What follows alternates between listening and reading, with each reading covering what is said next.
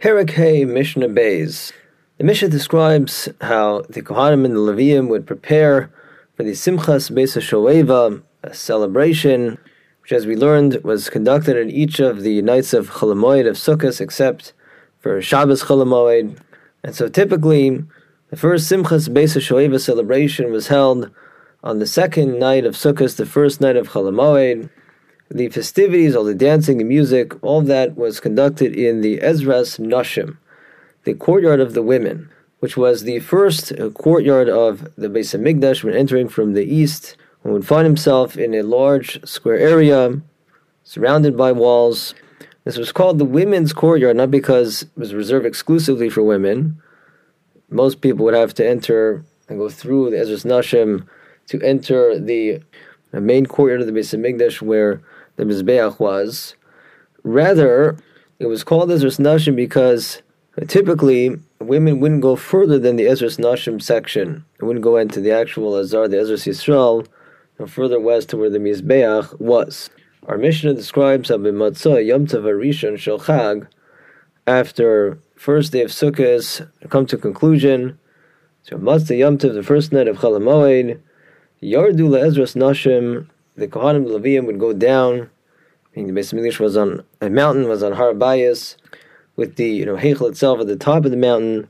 So going further east, away from the Heichel, would mean going down the mountain. So they went down the 15 steps down into the women's courtyard. tikun gadol, and they set up their women's section, which consisted of balconies overlooking the Ezras Nashim area where the festivities of the Simchas Beis HaShoeva would very soon take place.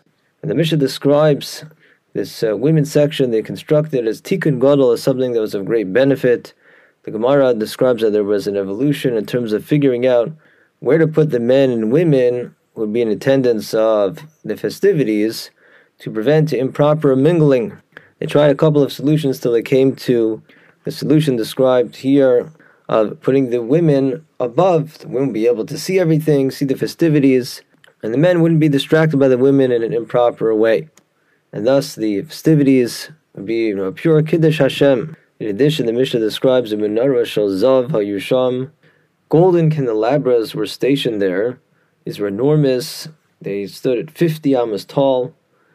The Mishnah says, Ve'arbas falim shel zav At the top of each of these golden candelabras were four very large golden bowls into which the olive oil, the fuel, was poured. So there were four ladders per candelabra, one ladder for each bowl. They had four youthful kohanim, one for each ladder.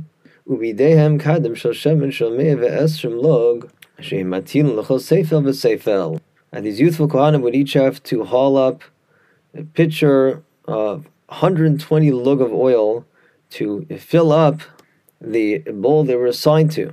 So as we could imagine, the light that came forth from these very tall and large menorahs spread far and wide, as will be stated in the next Mishnah.